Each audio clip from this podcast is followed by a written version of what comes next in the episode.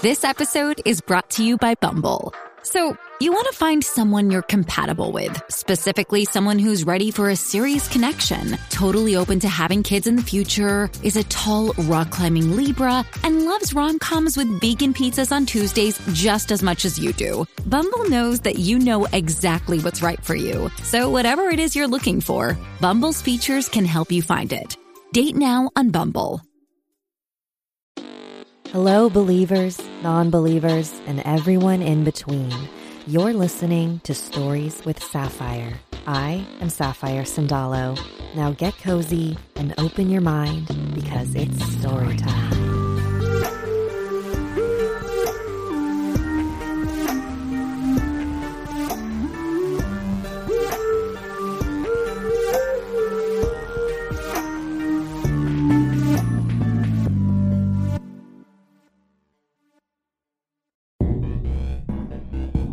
My entire life, I've felt like I've had a doppelganger, especially in elementary school. I was constantly confused for my older sister, Sabrina. We were extremely close in age, 18 months apart, and similar heights. I called my sister up to see what she remembered about this time in our lives and if she remembered it impacting her in any way. I knew. I mean, I didn't think we looked that alike. Me neither. And- okay, remember Miss and how she was just like, you know what? I'm just gonna call you Sabrina Sapphire. And looking back, I'm like, that's kind of rude. It's like, can can she not remember a person's name? It's like, dude, it's two distinct people. We're not even like identical twins. Like, I would forgive you if you're identical twins. It's like you are demeaning the child, and this because you are a child doesn't mean that you don't have feelings or that like. You know, and you just went along with it because you know you're like a kid. But if you think about it, it's like you wouldn't do that to an adult, and so why are you treating like a kid that way? I asked Sabrina if she could remember any times when there was a negative consequence to us being confused for each other. I do remember remember when someone who's trying to pretend to be called and said, Dad, Dad. And then I got so upset. oh yeah, that was prom. so it was like prom night. I wasn't there that night, but I remember this happening. A few family members were at our parents' house, and an unknown number called the landline.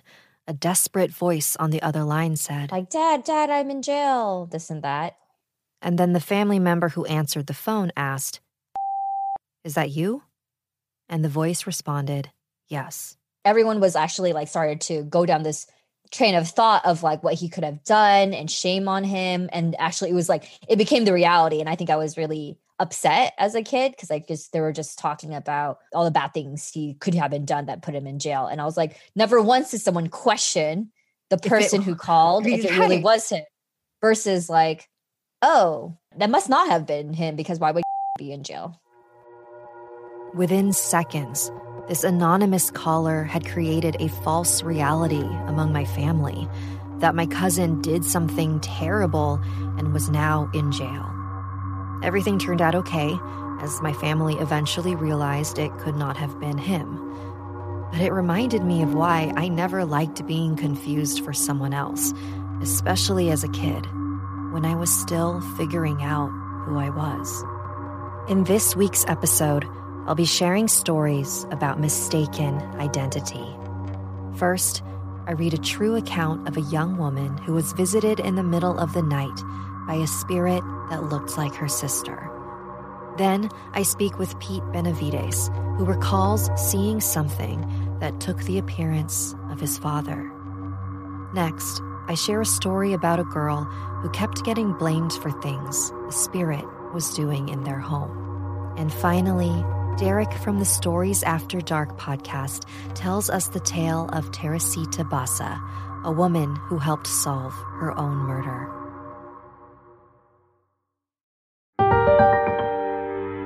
Chapter 1 It's Dad. Wake them up. Submitted by Belle Vinco. Dear Sapphire, I have been plagued by this nagging story that I am a little freaked out to even recall. It was the fall of 2005. I was living in Minneapolis at the time, and my parents moved back from the Philippines after they decided to retire there. They came back to the States to help my sisters out. My oldest sister Anna took them in, and they were all living together in a two bedroom, two bath apartment. Not the most comfortable. After a few months of being here in the US, my dad started getting sick. He was in and out of the hospital. Until one day in September, I got a call from my mom to tell me to come home to California. They told me he was dying. My two other sisters from Manila, Lulu and Shannon, and their families decided to immigrate to the US to be with my parents. And because Anna was the only one with a place to live, they jam packed her apartment. Lulu with two kids, Shannon with three kids and a husband. Needless to say, it was crowded and the bathroom was never free. I arrived from Minneapolis and wanted to stay in a hotel, but as you know, Filipinos will make you feel guilty for not staying with them. There were eight people, including myself, laying down like sardines on the living room floor at night. I was situated in the hallway, because I'm scared of ghosts, I insisted that the light be left on. At this point, my father was in the hospital and in a coma. Only my mom and Shannon were there with him. Anna was sleeping in her bedroom. Included in the sardine pile was my sister Lulu. She had this ugly flip phone that she had next to her. In the middle of the night, it started ringing with this ringtone song called Mona Lisa, that Nat King Cole song from back in the day. Out of the eight people laying in the pile, I was the only one who was successfully woken up by it. At first, I ignored it, but it kept ringing. Ugh, so I finally got up picked up the phone. It said, unknown. I tapped my sister Lulu and said, Ate, someone is trying to call you. She sleepily took the phone from my hand, turned it off, and laid back down. I went back to my hallway spot and laid down as well. A little while later, I was woken up again from someone tapping my foot. I sleepily opened my eyes but was kind of blinded by the hallway light above my head. Anna, whose face was shadowed because of the overhead light, said to me, It's Dad. Wake them up. I, for some reason, was too sleepy to get up. I laid back down and fell back to sleep. I woke up startled by my phone ringing. It was Shannon at the hospital. She told me to come now. I jumped up and ran to Anna's bedroom and found her sleeping. In my head, I was thinking, why didn't she wake up everyone else when she woke me up? I told her we had to get to the hospital. I packed my rental car with my family and quickly drove to the hospital that was 15 minutes away. I dropped them off at the front entrance as I parked the car in the parking lot. I ran in, took the elevator up, but as the door opened, I was stopped by one of my nieces. She told me that my father had passed. I couldn't believe it. I wasn't there. We went home after the mortuary picked him up. We were all silent, sitting on this crowded couch with one of my nieces clutching my neck. I asked Anna, Ate, when you woke me up earlier, why didn't you wake up everybody else? And why did you go back to sleep? There was a moment of silence before she said, No, why didn't you wake everybody else up when you woke me up? We went back and forth, on and on, because I insisted she tapped my feet to wake me up, and she kept saying she didn't and that I did that to her. Yeah, so that was really weird. And later, I asked my sister Lulu about who kept calling her in the middle of the night but she didn't know. I asked her if she made Mona Lisa her ringtone because it was Dad's favorite song. What's Mona Lisa? she asked. Your ringtone. Na na na na na na na na na na na. That's your ringtone, right? Lulu really didn't recognize the song. She pulled out her phone and played her ringtone for me, and it was something completely different. I was wondering if you'd heard of things like this happening to other people too. Maybe it was my dad who was calling and tapping me and my sister on the foot. I am to this day still freaked out a little bit, but I guess I did get a chance to see my dad before he passed, after all. I have heard plenty of stories of people seeing somebody visit them right before they passed. I think it's an indicator of how important having that closure is. My theory is that the one who is about to die is astrally projecting themselves to their loved ones, and the desire to say goodbye is so powerful that the projection appears as a fully formed, solid human being. I think it's kind of comforting to think that when it really matters, you actually could be in more than one place at a time.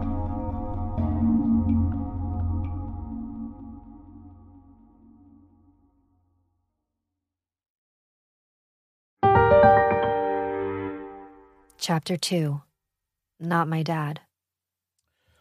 Well, my name is Pete Benavides, and uh, I'm from Fresno, California. Pete is a fellow podcaster and horror enthusiast. When I came on his show, Halloween Never Dies, he mentioned that he had a few strange experiences when he was a kid. So I convinced him to come on the show and share them. My very first one was probably when I was like three, four years old. And we were at my grandmother's house. It was just a family get together. And I was standing facing the fireplace, which obviously would be really weird. I know I have a couple, I have a few kids, and so if, if I saw them doing something kind of odd, out of character, it would definitely uh, wake me up. But you know, my mom asked me, "What are you doing? You know, what are you doing?" And I responded with, "I just saw a man run through the wall." And it, you know, when you get older, it's one of those things where you you're like, "Did I really see that? Was my head playing tricks with me?" A few years later, Pete saw something else, even more puzzling. One particular day, um, I was sitting in the front room uh, watching TV, and right above me, like the couch I was sitting on is against the wall, and right above me is like a window that you can see out from the kitchen into the front room. And so I'm sitting there watching TV, and, and I must be like seven, eight years old. But I, this is a very vivid memory. I look up, and my dad's, you know, in a regular business suit, like working on something at the counter. And so I look at him, like clear as day, it's my dad. And I go, Dad, Dad. I, I must have said dad like 10 times. Being a kid, that's just what we do. You say your parents' name a million times until they get your until you get their attention.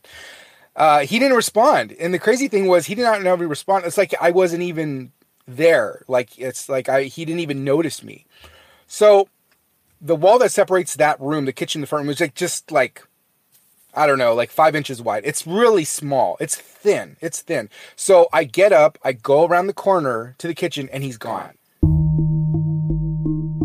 And that is probably the craziest experience I definitely remember having.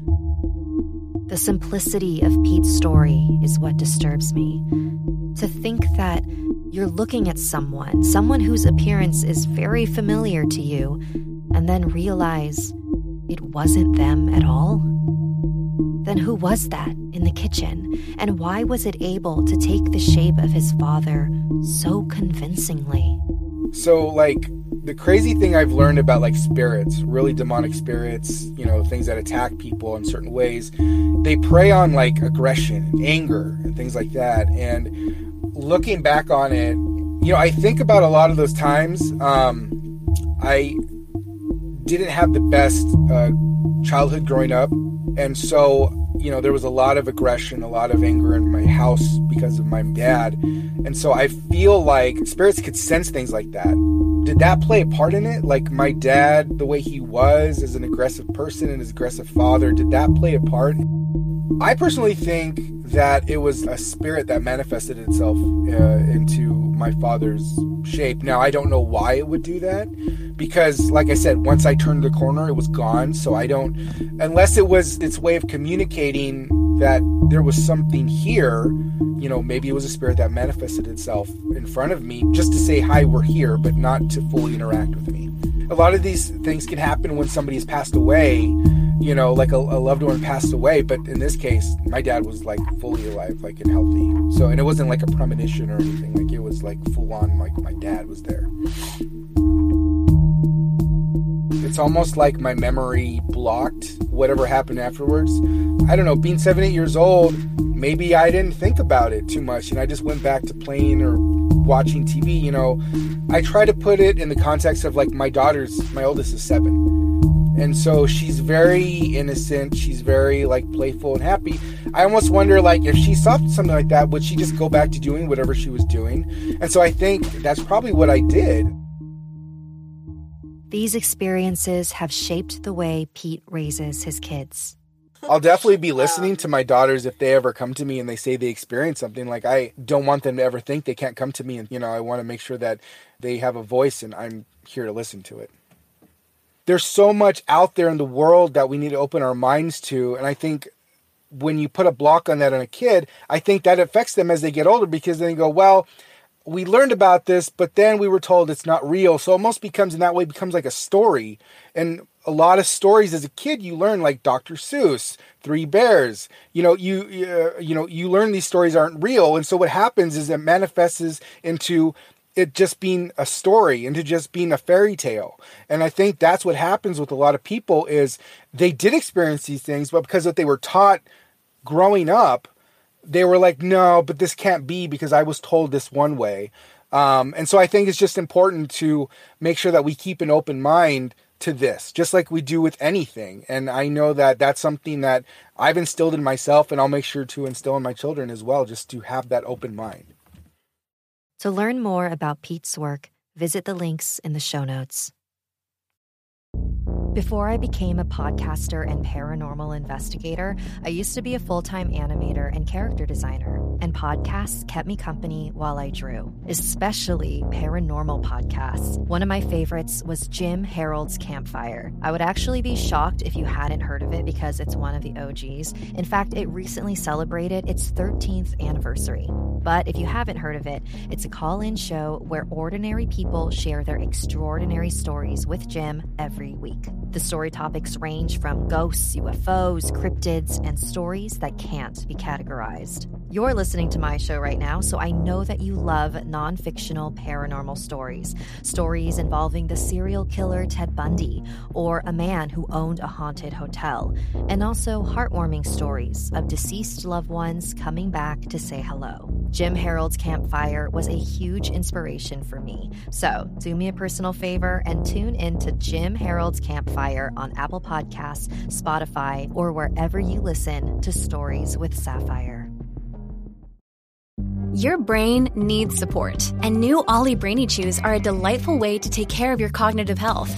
Made with scientifically backed ingredients like Thai ginger, L-theanine, and caffeine, Brainy Chews support healthy brain function and help you find your focus, stay chill, or get energized. Be kind to your mind and get these nootropic chews at olly.com. That's O L L Y.com. These statements have not been evaluated by the Food and Drug Administration. This product is not intended to diagnose, treat, cure, or prevent any disease. Chapter 3 Angelo. Submitted by Mina. My name is Mina, and I'm from the Philippines. So it was 2006 when we first moved into my mother's childhood home. My mom and dad decided to move back to the province after they resigned from their work. I knew from a very young age that I could see and sense things that no one else could. So by the time we moved into the house, I immediately sensed something off. From time to time, I would also see a shadowy figure going up and down the stairs. I never felt fear when the shadow was nearby, though. It strangely felt familiar, comfortable. Since I was a little kid at that time, I had a fear of the dark. My room was upstairs, and our bathroom was downstairs. Every night before going to bed, I always made sure to pee so that I would not have to wake up in the middle of the night and walk downstairs by myself in the dark. I remember one night I was awoken by my mom yelling and angrily calling my name. Go downstairs and go to the bathroom by yourself, she yelled. I was confused. Why are you yelling? I'm sleeping. I called back. A few moments of silence passed before my mom cried back, Go back to sleep. This happened a couple times. Then my mom would get mad at me for running around the house because I might break something. I'm not, Mom, I would insist. I can see and hear you running around all the time. Just knock it off, okay? This was starting to get really frustrating. I was continuously being blamed for things I wasn't doing. Then the typhoon Ondoy came. The power was out, and we only had candles lit in the living room. And then I saw this shadow swaying back and forth. It was hovering over our sofa, and it seemed restless. That night, when we all went to sleep in the bedroom, my mom and I heard the exact same voice say, Mom, where are you? I'm cold. We looked at each other in the faint light. Even though the sound came from outside our bedroom, we both definitely heard it. That was when my mom knew that what she was seeing running around the house was not me. As I grew older, I realized that the spirit's intention wasn't to bother us. They just wanted their mother but for whatever reason, they were looking for her in our home. I had a friend who had the same abilities as me, and they told me that there's no harm in telling the spirit that they are not welcome in our home anymore and they needed to move on or leave. So I did just that.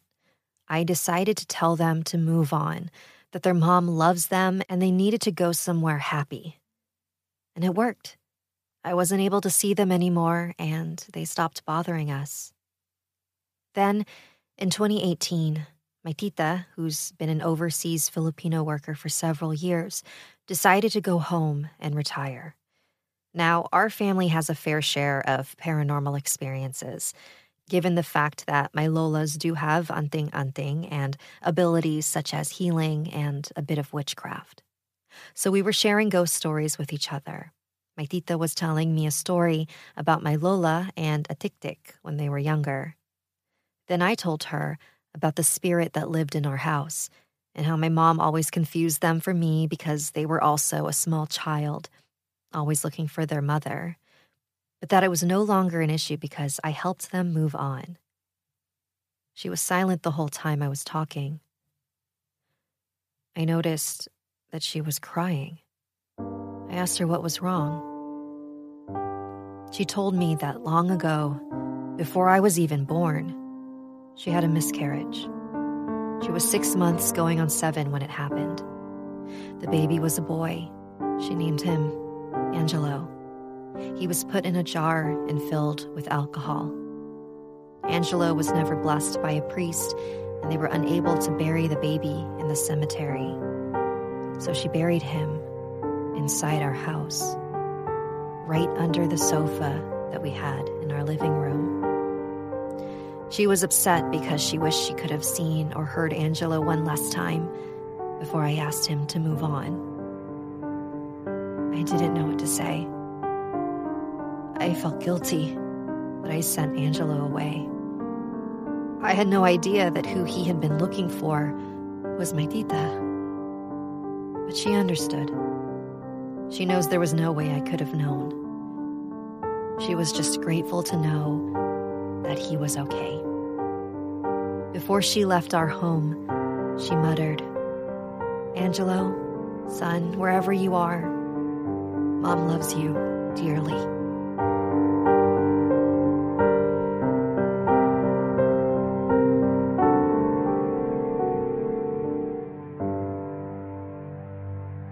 I'm always intrigued by stories that involve spirits who do not appear as the age you would think they would, like Sherry in season one, and how her daughter came to her in the form of her 20 something year old self before she was born. Angelo appeared in the house as a small child when he never lived on Earth in that form. So, do spirits choose the form they take? Perhaps Angelo took the form of a small child because that was the only reference he had. And if that is the case, is this imitation truly Angelo? I could get lost for days in this philosophical puzzle. But that's why I love these stories. They provide new and interesting ways to think about reality. Chapter 4 The Mysterious Case of Teresita Basa. For our final chapter, Derek from the Stories After Dark podcast will be retelling the tale of Teresita Basa, a famous story in the Philippines. I also guest voice on his upcoming episode, so make sure to check it out this Friday, May 14th. February 21, 1977. In Chicago, Illinois, an apartment building caught fire. The firefighters traced the source to room 15B, the home of a woman named Teresita Basa. The culprit was a mattress that had been set ablaze, but underneath the mattress was the body of Teresita. Embedded in her chest was a butcher knife. She was flown to Negros Island in the Philippines for a proper burial in her native country. The detectives assigned to the case interviewed friends and acquaintances of Teresita, trying to put together the pieces, and after six months, the investigation was proving fruitless. Until a woman named Remy Chua came forward. She claimed that on several occasions she had become possessed by the spirit of Teresita Basa and she knew who murdered her.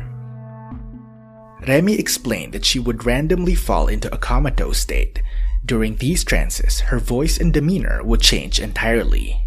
Her husband would converse with her, and since Remy would never remember what was said during these trances, he would take note of what she said aloud.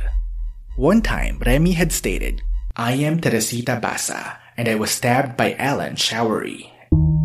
Alan was a technician at Edgewater Hospital, the same hospital that Teresita worked at.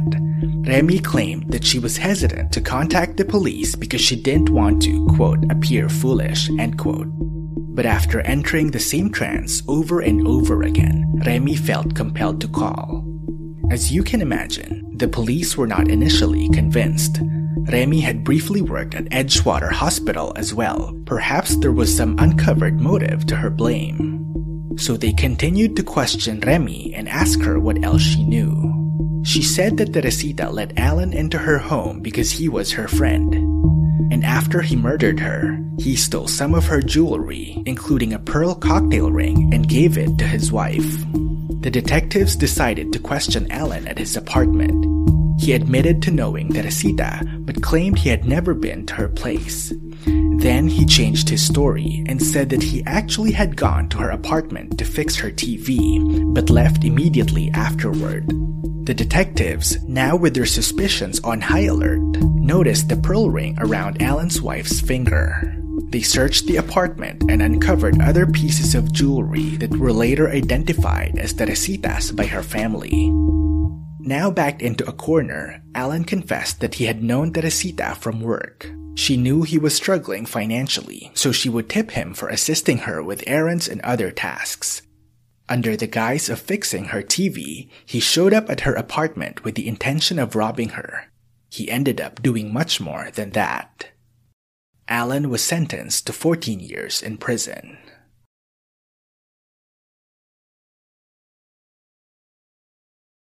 Now that we're older and live in different cities, my sister and I don't get confused for each other as often. So I had pretty much forgotten about that era of our lives. And even when we are, it doesn't bother me as much because now I have a much better understanding of who I am. Although I now know not to leave my sister alone at a booth when I'm at a convention. And I remember I was sitting at your booth and had all of like your posters and banners, and all these kids came running up to me and saying, like, oh my God, Sapphire, Sapphire, can you sign this for me? And I just looked at them and I was like, oh my God, I don't even have the heart to tell them that I am not Sapphire. Thank you for joining me today. If you like what you heard and would like to support this independently run show, consider becoming a member of my Patreon. Visit patreon.com slash stories with sapphire to see the different tiers and perks, like live watch parties or private tarot readings. And don't forget to subscribe to youtube.com slash sapphire sandalo, where I post an animated spooky story every other week. If you'd like to submit a story, send it to storieswithsapphire at gmail.com. Salamat and good night.